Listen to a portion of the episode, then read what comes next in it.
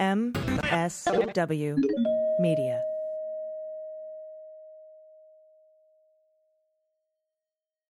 A big thanks to Splendid Spoon for supporting the Daily Beans. Splendid Spoon sends delicious plant based meals and snacks designed to fit into your busy schedule instead of taking time out of it. Go to splendidspoon.com slash dailybeans for $50 off your first box when you subscribe. And thanks to Avast for supporting the Daily Beans. With Avast One, you can confidently take control of your online world by helping you stay safe from viruses, phishing attacks, ransomware, hacking attempts, and other cybercrimes. Learn more about Avast One at avast.com. We're swearing. Daily beans, daily beans. Daily beans, daily beans. Hello and welcome to the Daily Beans for Tuesday, July 12th, 2022. Today, Bill Barr has been subpoenaed in the Fox Dominion lawsuit. Lindsey Graham has been ordered to testify in the Fani Willis probe. Steve Bannon is routed in court and goes to trial Monday. The January 6th committee holds a hearing today. Trump's real estate appraisers Cushman and Wakefield reach a deal with the New York Attorney General. A doctor proposes a floating abortion clinic in the Gulf of Mexico in federal waters. Oath Keepers leader Stewart Rhodes tried to get Kelly Sorrell to put him in touch with the White House. And Fox News says falling gas prices are a threat to democracy. I'm your host, Allison Gill. Hello, hello, hello, everyone. Happy Tuesday. Happy hearing day. I'm actually recording this on Monday, so it's still like I still have one more sleep to go. But as you're listening to this, you are very excited because we get a committee hearing today, and it's going to be an important, big one.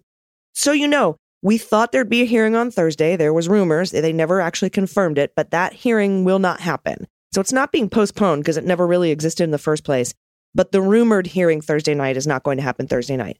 Tuesday's hearing will be the only hearing this week, and the news stations are going to just play clips of it over and over again for the entirety of the week until next week when we get to the Bannon trial. And I'll talk about that in a minute. Lots of good news today. I have a little Schadenfreude to throw in there for you. And after that, we will go over the good news. You can submit your good news stories, which I desperately need. And uh, you can do that at dailybeanspod.com and just click on contact. And that's how you do it. And it doesn't have to be a good news story. It can be confession or correction. If I mispronounce something or I get something wrong, something legally wrong, anything you can send in uh, photos, pet photos, happy place photos. If you have a small business, you want to give a shout out to your small business, send it in to us. Again, dailybeanspod.com. Click on contact. We have so much news to get to today. So let's hit the hot notes. Hot notes. Oh my God. Steve Bannon got his ass handed to him last night and again this morning. And it was beautiful. It was a sight to behold. In a late night court filing last night, the Department of Justice told the court that Bannon's 11th hour change of heart to cooperate with the committee with his little letter from Donald Trump was only because he was about to get to the find out portion of fucking around. Quote, the defendant's last minute efforts to testify almost nine months after his default, he has still made no effort to produce records, are irrelevant to whether he willfully refused to comply in October 2021 with the Select Committee subpoena. Any evidence or argument relating to his 11th hour efforts should therefore be excluded at trial. That was what they were pushing for.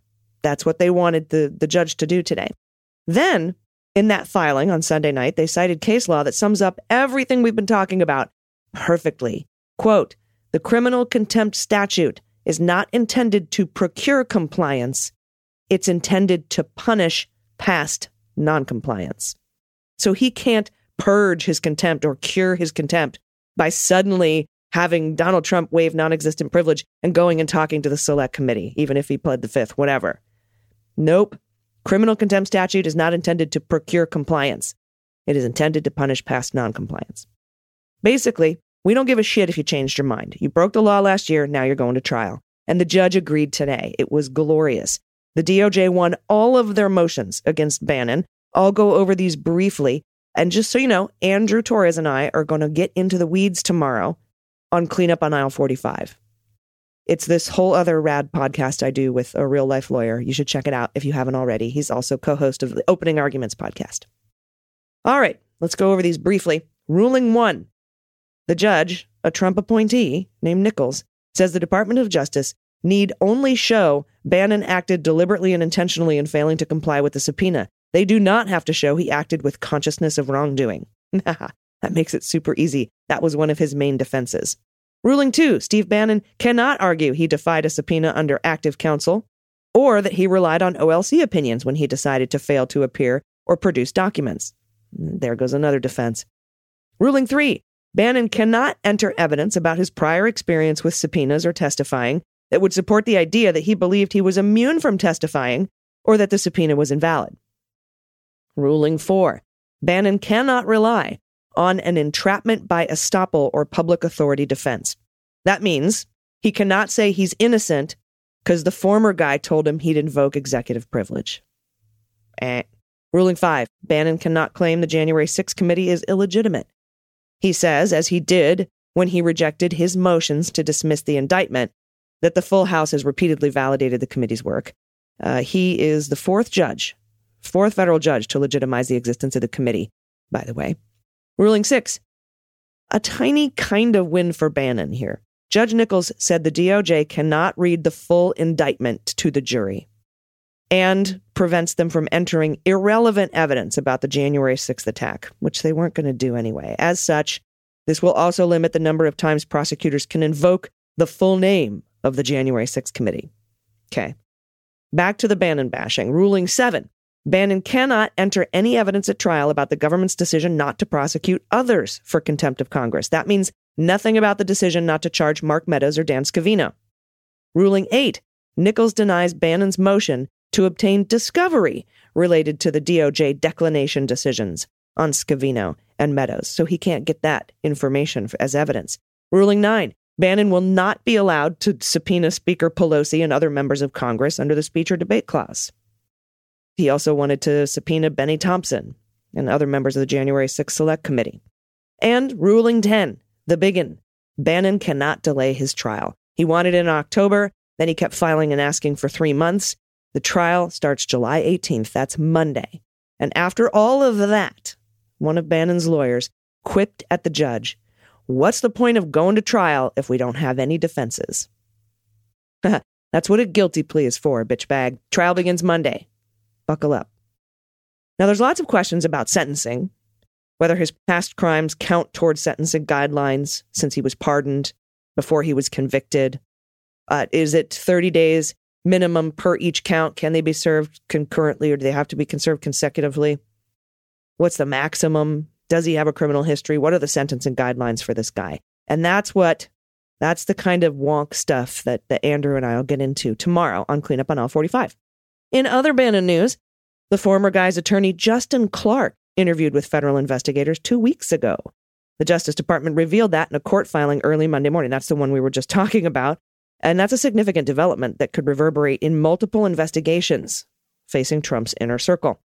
Department of Justice prosecutors revealed the June 29th FBI interview in that court filing that just smashed Bannon and all of his defenses connected to the criminal contempt. And he's again set to go to trial for July 18th. After stonewalling the committee for eight months, Bannon reversed course on Saturday, as we know, suggesting Trump waived claims of privilege and permitted him to testify, waived and permitted in quotes. Trump signed a letter, which was stupid. If you don't read it, if you don't have to, don't read it. It's just so dumb. But Assistant U.S. Attorney Amanda Vaughn said that Justin Clark had confirmed his June 29th interview. What DOJ long suspected, he confirmed in that interview that Trump had never invoked executive privilege to block Bannon from testifying in the first place. And he told that to Trump's attorneys. And Trump's attorneys misrepresented that to the January 6th committee. Quote, the defendant's timing suggests the only thing that he has really changed since he refused to comply with the subpoena in October 2021 is that he's finally about to face the consequences of his decision to default.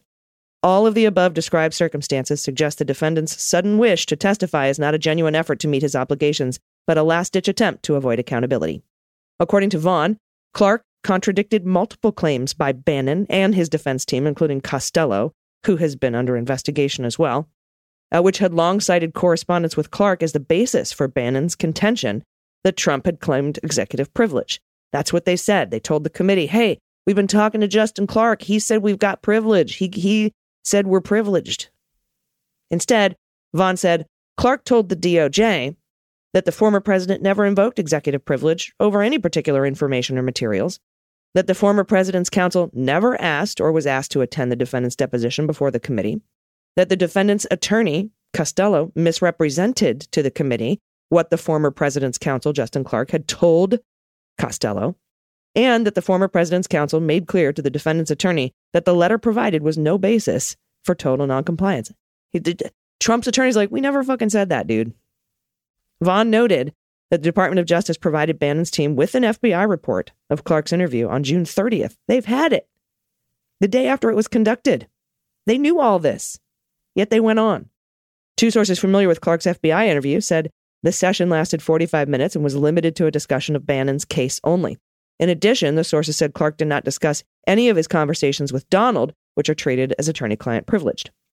Clark and Bannon attorney Robert Costello didn't return requests for comment. The January 6th Select Committee recently revealed that Clark interviewed with them as well, raising doubts that the Trump camp's effort to send a false slate of electors to Congress in December 2020 part of a multifaceted plan to pressure Pence to overturn the election. So Bannon's attorney indicated they were aware of Clark's interview last week because they cited it as a reason to delay Bannon's trial last Friday. So they were aware of it. And they wanted to delay that until October. So you burned. Buckle up, Simon and Carbuncle. You're going to jail. And in the 1 6 committee hearing today, everyone's going to be talking about how Donald's December 19th tweet about Navarro's report, his 36 page report about the Green Bay sweep, and how he told everyone to come to the Capitol on January 6th will be wild. Everyone's going to be talking about that. That's going to be one of the focuses of the committee today, from what I understand. I've got, again, this, I'm recording this before the hearing. And the committee is expected to show that Donald knew his tweet would activate terrorist violence. But I want everyone to keep in mind when we start hearing, and we've already started hearing it from some op eds, why isn't the DOJ doing anything about this tweet? I just want to point out the DOJ linked the violence at the Capitol to that tweet way back in March when they indicted Enrique Tarrio. I talked about this. I was like, check out this fucking Easter egg in the Tarrio indictment. Everybody, look, look, look. Quote, Tarrio imposed a command control structure on the MOSD. That's the Ministry of Self Defense, right? That was that encrypted chat group. And it says in the indictment on December 20th, 2020, the day after plans were announced for a quote, wild protest in DC on January 6th, Tarrio created an encrypted messaging group for use by MOSD leaders. Again, this podcast episode you're listening to now is recorded on Monday night. I'll be live tweeting the hearing today, Tuesday, at 1 p.m. Eastern Time from my at Mueller She Wrote account. Follow me there. And speaking of Oath Keepers, in the weeks leading up to the January 6th attack on the Capitol, Oath Keepers founder Stewart Rhodes tried to get the organization's lawyer, Kelly Sorrell, she was one of the blondes that was in the parking garage that night before with Tarrio and Rhodes. Kelly Sorrell, he wanted her to put him in touch with the White House. And that's what she told NBC News. In addition to her work with the Oath Keepers, Sorrell was a volunteer for Lawyers for Trump during the 2020 election and was in contact with many of the people fighting the doomed legal battle to try to overturn the election and keep Trump in power. The contacts include, she said, people in Rudy Giuliani and Sidney Powell camps, as well as those inside the administration, although she added she wasn't like communicating with Trump directly. Rhodes wanted her to put him in touch with the White House. Quote, he was hitting me up for a contact, she said. He didn't have any access points, she said. As he prepared an open letter calling on Trump to invoke the Insurrection Act in the weeks leading up to January 6th, Rhodes asked Sorrell to send that letter to the White House. As Sorrell tells it, despite her close relationship with Rhodes, she never put him in touch with key figures, putting a firewall between her work with the Oath Keepers and her work to overturn the election results. Nonetheless, she was on the grounds of the U.S. Capitol, although she didn't enter the building, on January 6th, and on the night before the attack, as I said, she was present in that parking garage as Rhodes met with Tarrio. Hmm. Sorrell has already spoken extensively with the January 6th committee, and given her overlapping roles, it's likely that the testimony will come up at the panel's next public hearing today, much of which the committee has said will focus again on the role of the Oath Keepers and the Proud Boys and the goal they shared with Trump to stop the certification of the Electoral College votes. A source familiar with the January 6th committee's work says Sorrell was of great interest to the committee given her links in both Trump's orbit and with members of the alleged seditious conspiracy. I wonder if she'll be a witness. Her dual role could play a part as the committee tries to establish a deeper connection between the camps. Where there's smoke, there's fire. A person familiar said. Rhodes attorney James Bright says he didn't think it was a story that Rhodes, who prosecutors say has organized a militia ready and willing to take up arms on behalf of Trump, was trying to get in touch with the president. He doesn't think that happened. Quote, hundreds of people try to get in touch with politicians every day, he says. Robert Costello, a lawyer for Giuliani, who's also the lawyer for Bannon, said Giuliani had no connection to the Oath Keepers. I represented Mr. Giuliani at the time. Keep in, keep in mind, Costello's being paid for by that Trump pack. I represented Mr. Giuliani at the time. I don't believe he had a camp. In any event, Rudy Giuliani has no connection to the Oath Keepers or the Proud Boys or any other fringe group, Costello said. I think we're going to learn differently here today. Sidney Powell didn't respond to requests for comment. Last month, a judge ordered Rhodes' attorney to disclose whether Powell was paying their legal fees. Still haven't heard the result order. And down in Georgia, a Fulton County judge has ordered U.S. Senator Lindsey Graham to testify in front of a special grand jury looking into the possible election tampering by the former guy in the 2020 election. Fulton County Superior Court Judge Robert McBurney, he's the guy who's the judge for this case, he ruled Monday that Graham will be required to testify on August 2nd, after Graham said he would fight a subpoena to testify, citing executive privilege. Executive privilege? For discussions between you and Brad Raffensperger? Executive privilege. What's really fun is that he's not citing speech and debate clause. Because that judge, McBurney, just told those other two Georgia lawmakers speech and debate clause doesn't count here because you weren't on the floor of the legislature and you weren't discussing legislation. Graham is being asked to testify in part because of his two phone calls to Georgia Secretary of State Raffensperger. And in those calls, as we know, he asked Raffensperger to re examine certain absentee ballots cast in Georgia to explore the possibility of a more favorable outcome for President Trump, which is throw out the black votes, is what, what he was saying. And another interesting news today former Attorney General Bill Barr has been subpoenaed as part of an ongoing 2020 election defamation lawsuit against Fox News brought by Dominion Voting Systems. Dominion filed to subpoena Donald Trump's former Attorney General last week, according to the docket, the latest sign that the company's lawsuits against those who pushed false claims of election fraud may be gathering steam. As part of the Fox News lawsuit, Dominion recently issued an additional string of subpoenas to officials, including Raffensperger, who we know. And in its $1.6 billion defamation suit filed against Fox News last March, Dominion alleges that the network pushed false accusations that the voting company had rigged the 2020 election in order to make a profit and boost ratings. Fox sold a false story of election fraud in order to serve its own commercial purposes, severely injuring Dominion in the process. That's part of the complaint. Motions by Giuliani and Powell to have these lawsuits dismissed because they were sued too. They were denied by a judge last summer. In her filing, as we remember, Powell wrote, No reasonable person would have believed her theories were truly statements of fact. No reasonable person. And also, former President Donald Trump's real estate appraiser, Cushman and Wakefield, said it's reached an agreement with New York Attorney General Letitia James. Remember, they were held in contempt, forced to pay $10,000 per day? Well, they're going to purge that. Manhattan Supreme Court Justice Arthur Engoron, who is the judge in this case, imposed the contempt order on Wednesday it feels like years ago. It was Wednesday. Finding that Cushman and Wakefield blew past a court imposed deadline and even waited for one to expire before challenging the scope of the subpoena. James had been investigating whether Trump illegally inflated or deflated assets in order to reap tax benefits and insurance benefits. The investigation began after Trump's former attorney and fixer, Michael Cohen, testified before Congress that he'd been cooking the book. Cushman and Wakefield, a multi billion dollar real estate services firm, that has acted as Trump's appraiser on three properties insists that it has been cooperative.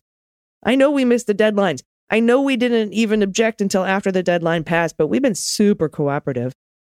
Quote, since the beginning of the New York Attorney General's investigation, Cushman and Wakefield has endeavored endeavored to cooperate with the Attorney General's investigation, responding to multiple document subpoenas and eight testimony subpoenas. Eight. We will continue to work to produce the documents requested by the Office of the Attorney General by Wednesday, July 13th, in accordance with our agreement. That's tomorrow. And in other news, a California doctor is proposing a floating abortion clinic in the Gulf of Mexico as a way to maintain access for people in southern states where abortion bans have been enacted. The idea is to provide a clinic aboard a ship in federal waters and out of the reach of state laws. That would offer first trimester surgical abortions, contraception, and other care. And that's Dr. Meg Autry, an obstetrician and gynecologist and professor at the University of California, San Francisco. Woohoo! I love that school. Did you know that the Mueller She Wrote podcast is part of that curriculum at UC San Francisco? Okay. Quote, there's been an assault on reproductive rights in our country, and I'm a lifelong advocate for reproductive health and choice. We have to create options and be thoughtful and creative to help people in restrictive states get health care, the health care they deserve. That's what she told the Associated Press. Very cool. Autry said the idea is only in the fundraising stage, though uh, through the nonprofit called Prowess, P R R O W E S S, short for Protecting Reproductive Rights of Women Endangered by State Statutes. Autry said their legal team believes there's a swath of federal water where licensed providers could safely and legally provide abortions out of reach of state laws, for women in southern states with abortion bans, going to the coast and boarding a boat may be closer and easier than trying to travel to a state where abortion remains legal. And in today's What the Fuck, What the fuck? days after spinning June's strong jobs report as American employment crisis, Fox News is now concerned with the month long drop in gas prices. What the fuck? As gas prices surged during the first half of the year, Fox News relentlessly blamed the White House for the increase and pain at the pump, claiming it was due to Biden somehow harming the oil industry, which we all know is bullshit. And they blamed the Keystone Pipeline, which doesn't even bring gas to us and isn't even finished. Anyway, the high gas prices, they've been harping on them forever. In fact, there were memos that were sent out to Republicans when Roe was overturned saying, ignore that, ignore guns. And uh, right after uh, Uvalde, they were like, ignore guns. Right after the Buffalo shooting, they like all these things went, all these, you know, talking points went out to Republicans. Ignore the guns, ignore Roe, talk about gas prices, talk about inflation. They've been on it forever. And while the network was all over the increase, it was slow, if at all, to acknowledge the steady price drop at the pump over the past 27 days. According to both Gas Buddy and the American Automobile Association, the price average national price a gallon of regular unleaded gas has dropped nearly 40 cents in the last 27 days. And during Monday's broadcast of America Reports, co anchor John Roberts finally broke the news to Fox News viewers that the price of gas was creeping back down near his home. His colleague Sandra Smith, however, suggested this isn't a good thing, though. John? It is. I mean, it is, she noted. And the point was made over the weekend. I, I believe it was by the Wall Street Journal that gas prices are actually coming back down historically faster with the price of oil than usual.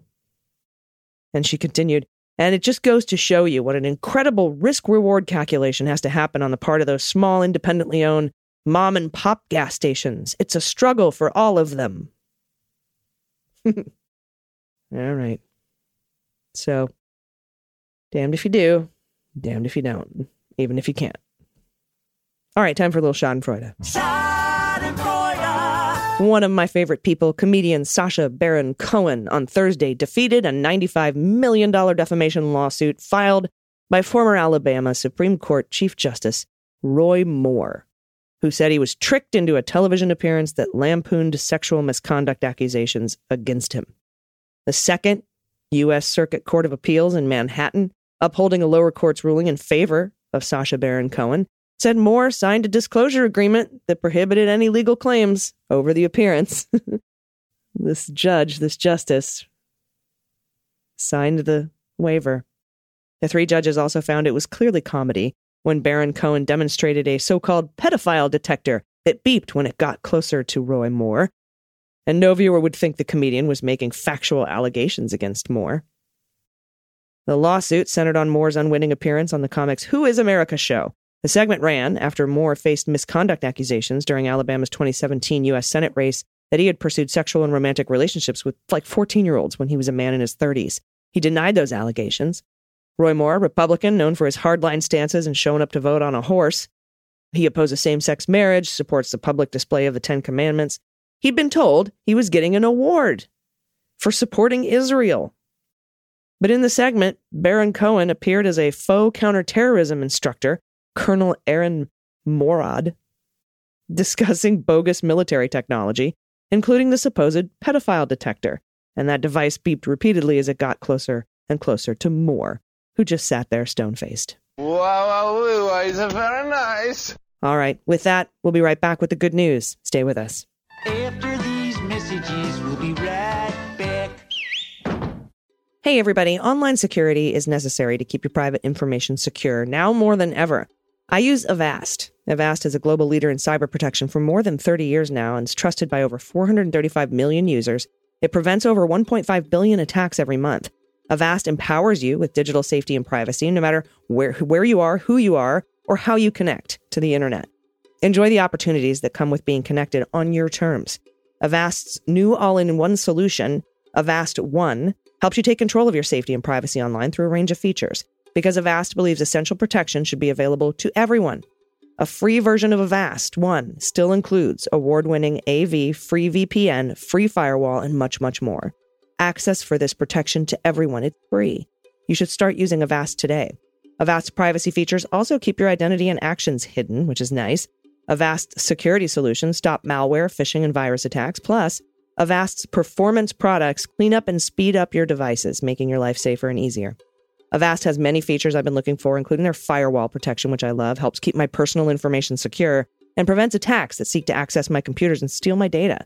I also enjoy their PC speedup. It optimizes the background activity of my apps in order to speed up my PC. It's so much faster.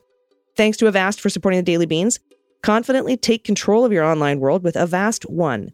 It helps you stay safe from viruses, phishing attacks, ransomware, hacking attempts, and other cybercrimes. Learn more about Avast One at avast.com. And when the weather is warm, I can't help but get out and explore. And it's necessary to refresh and refuel after a long summer getaway. You ever feel zapped after you go to the beach or you go on a hike? You're just zapped like the sun zaps you. So, whether you're planning for a big summer trip or recovering from one, it's important you give your body the fuel it needs to feel its best. I love Splendid Spoon for this. With Splendid Spoon, you can enjoy clean, delicious, stress free meals in just minutes.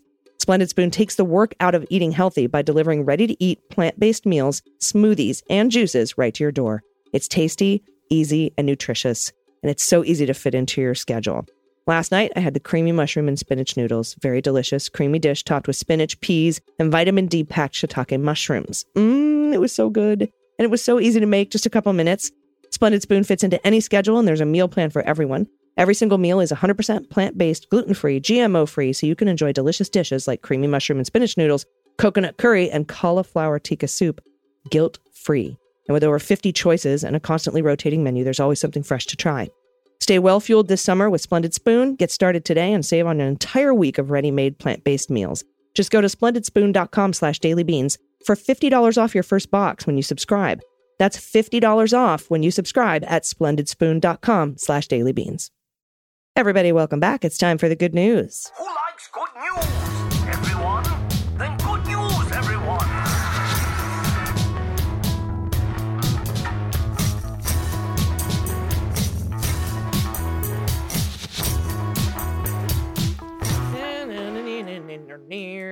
Good news, good news. And if you have good news, confessions, corrections, idioms of the world, idiots of the Senate, misheard lyrics, whoopee stories, shared swears, some of your favorite swears, I'd love to hear them. Find the cat, what's the mutt? Send it all to me at dailybeanspod.com and click on contact. First up, Claire from Scotland. Good news, or at least a silver lining to the shit show that is British politics. Many of us Scots are hoping that the debacle after debacle from Boris and his band of arseholes will help us in our quest for Scottish independence. In the words of William Wallace, aka Braveheart, freedom! Absolutely. It's the promise of Robert the Bruce. Okay. From Robbie. Hello, Beans Queens. After listening to episode High and Outside, I hope you're all doing well. I just wanted to share some good news. My partner and I welcomed our little boy Alexander into the world four weeks ago, albeit seven weeks early. And after just over three weeks in hospital, he's now at home and he's met his furry big brother James, who was incredibly confused by such a small person. And my two other children who love him so very much. Robbie, look at this baby. I'm so sad. Dana, I'm sending this to Dana out on the cruise ship, by the way, this baby. She needs to see this baby. Oh, what a beautiful, beautiful baby. And look at the boy. Hello, doggo. So cute with the eyebrows. Thank you for sending that in. Next up from Choice Words, pronoun she and her. Good news. Last month, I took on the task of revitalizing a large community garden, which had been abandoned during the last two years of COVID. This week, we had our first harvest of produce for the food bank. This is so fucking cool. Seven volunteers, 20 hours of hard work, and a couple of pounds of beans, quarts of greens, and an uncountable ton of garlic and onions. There's lots more to do, but we're already excited for fall and hoping to get more community involved. Pet tax, my contented tabby. Nougat. Oh, snoozing. That waffle blanket looks comfy. Okay. Next up, from Anonymous, pronoun she and her. Hey, pods, broads. I heard that one before. You ladies are my favorite morning listen. You give the good with the bad in the best ways. So thank you from the bottom of my very freaked out heart. You're welcome. Nine days ago, my husband saw kittens in our backyard. We have a cat sanctuary where we bring cats that have no chance of adoption, blind, not pettable, been at the shelter forever. Because we're cat people, my husband went into action mode. Dun, dun, dun. I imagine putting like shoe polish under his eyes and a ski cap on. Preparing to set traps the next day. The next morning, he screams, There's a cat in the pool. It was alive. Thank God. And he'd managed to get to it and stay on the ledge where the skimmer is. We got him, dried him off, got him to the vet, five weeks old. We don't usually take kittens, but this one was special. We named him Aquaman. The vet laughed at us and said he can't believe cats are now literally falling from the sky into our yard. We managed to trap and fix the mama, but unfortunately no others. So we now have 20 in our care. The little gray man is our water boy. Here are pics of all our residents. Oh my God. Can I have this kitten? Do you give them away? I want this little guy. I want Aquaman. Oh my God, he's so cute. Look at all these babies. We got a tabby and a long haired and a crossed arms gentleman tuxie and another tuxie with all Pete's in a row. And we have a rusty and we have a one exempt arm gray tabby, three voids. There's another ginger, a couple more tuxies, one with a long beard that's very Gandalfy. We have a Siamese looking guy, a gray and white, another tuxie.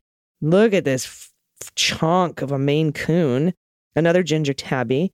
Oh, and look at the the seal point, the rusty looks like a Turkish cat, um, with the other tuxedo, and then of course, Aquaman. These are so great. Thank you for sending. And if you're giving away Aquaman, let me know. All right, next up from Terry. Hi, Beanie Babies. I saw this cat in an unusual spot. Pippa likes to cram herself wherever she can fit. She may be a bit blurry, but she's in there. The other pick is just her being cute as fuck. I listen every day. Thanks for all you do. I'm gonna go pay it forward and buy a year for someone. Oh, I feel like I've done this before. Fuck it, I'll do it again. I fucking love you. Terry, thank you. What Terry's talking about is for 36 bucks, you can buy a year premium subscription service. That's an ad free feed and, and gift it to someone. And if you are interested in being gifted a year long subscription, you all everyone goes to the same place, whether you're going to give or get, get, give, get, get, give. You go to dailybeanspod.com, scroll down on the main page, you'll see patrons helping patrons. I think that's what it says. Let's see if I can find this cat. Oh, hello. I see her. Oh, so beautiful. My neighbors had a cat looked like that, a void, a void cat with the fluffies, the fluffy void, named Smokey. So cute. Next up, and finally, from Philip, pronouns he and him. My mom visited recently. Oh, and by the way, when I say finally, I don't mean finally, Philip. You wrote in. I mean, this is the last story. My uh, mom visited recently, which is only once or twice a year that happens, and it was great to see her. We went only a handful of places, but it's always great to take her out to see Lake Michigan down at the marina where we can watch the sailboats. It sounds so, oh, that just sounds so fucking tranquil. I want to go.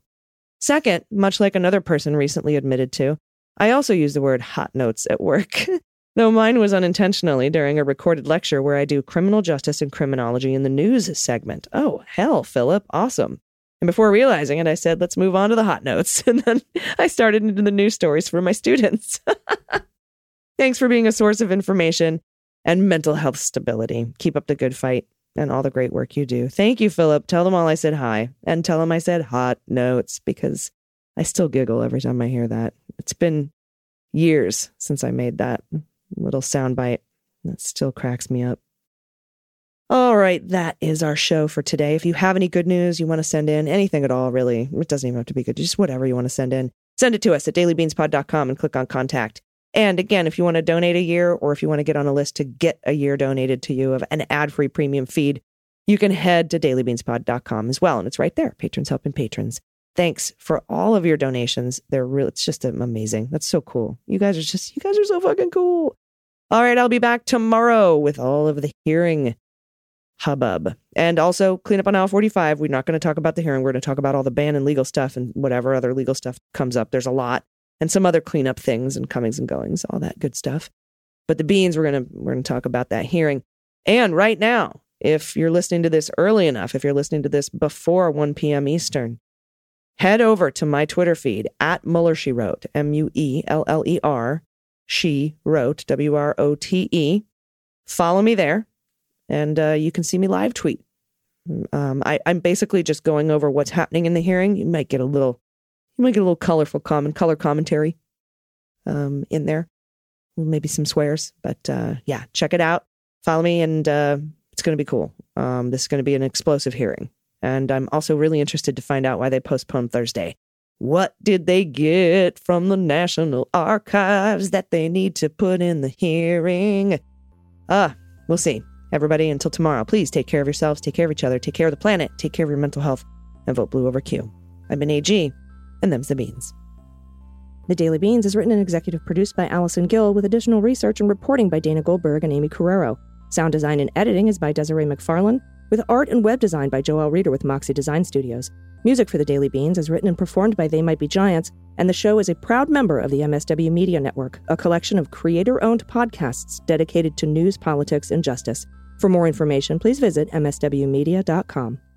MSW Media.